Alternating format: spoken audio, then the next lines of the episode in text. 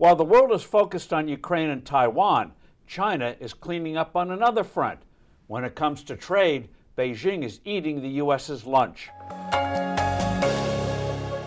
Hello, I'm Steve Forbes, and this is What's Ahead, you get the insights you need to better navigate these turbulent times. The huge Asia Pacific region, 30% of the global economy, is the fastest growing area in the world, and China's dominance is increasing.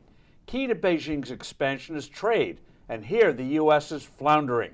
Shame on Washington for letting this happen. A little over a year ago, 15 Asian Pacific nations, including China, signed a free trade pact called the Regional Comprehensive Economic Partnership. It is the world's largest such trading bloc, bigger than the European Union and NAFTA. It is coming to effect now, and the implications are huge. The pact sharply reduces tariffs eliminating these taxes on 90% of the imports of these countries in coming years.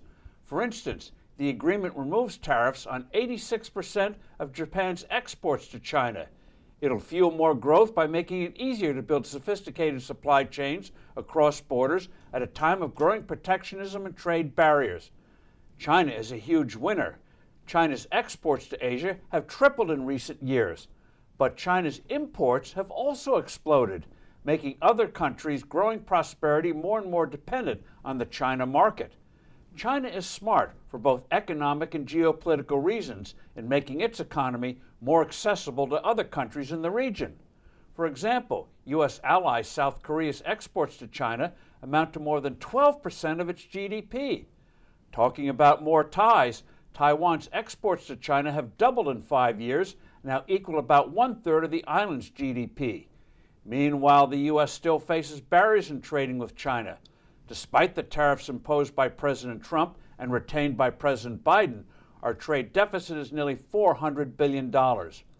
Given this new formidable free trading bloc, the U.S. should be working overtime to strengthen trade ties with the region. Unfortunately, the U.S. pulled out of the Trans Pacific Partnership when Donald Trump took office, even though this pact was being formulated specifically as a counter to China by expanding trade between us and Asian nations. Instead of walking away, we should have worked out specific objections. Beijing toasted Washington's withdrawal. As a starter, the White House should follow through on a letter sent by 15 Republican senators last November urging the Biden administration to start talks with our Asian partners and allies for a digital trade deal. Singapore, New Zealand, and Chile have concluded such an agreement, which, of course, Beijing now wants in on. We should also re engage with the Trans Pacific Partnership.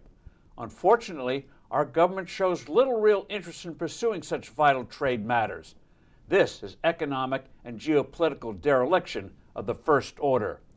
I'm Steve Forbes. Thanks for listening. Do send in your comments and suggestions. I look forward to being with you soon again.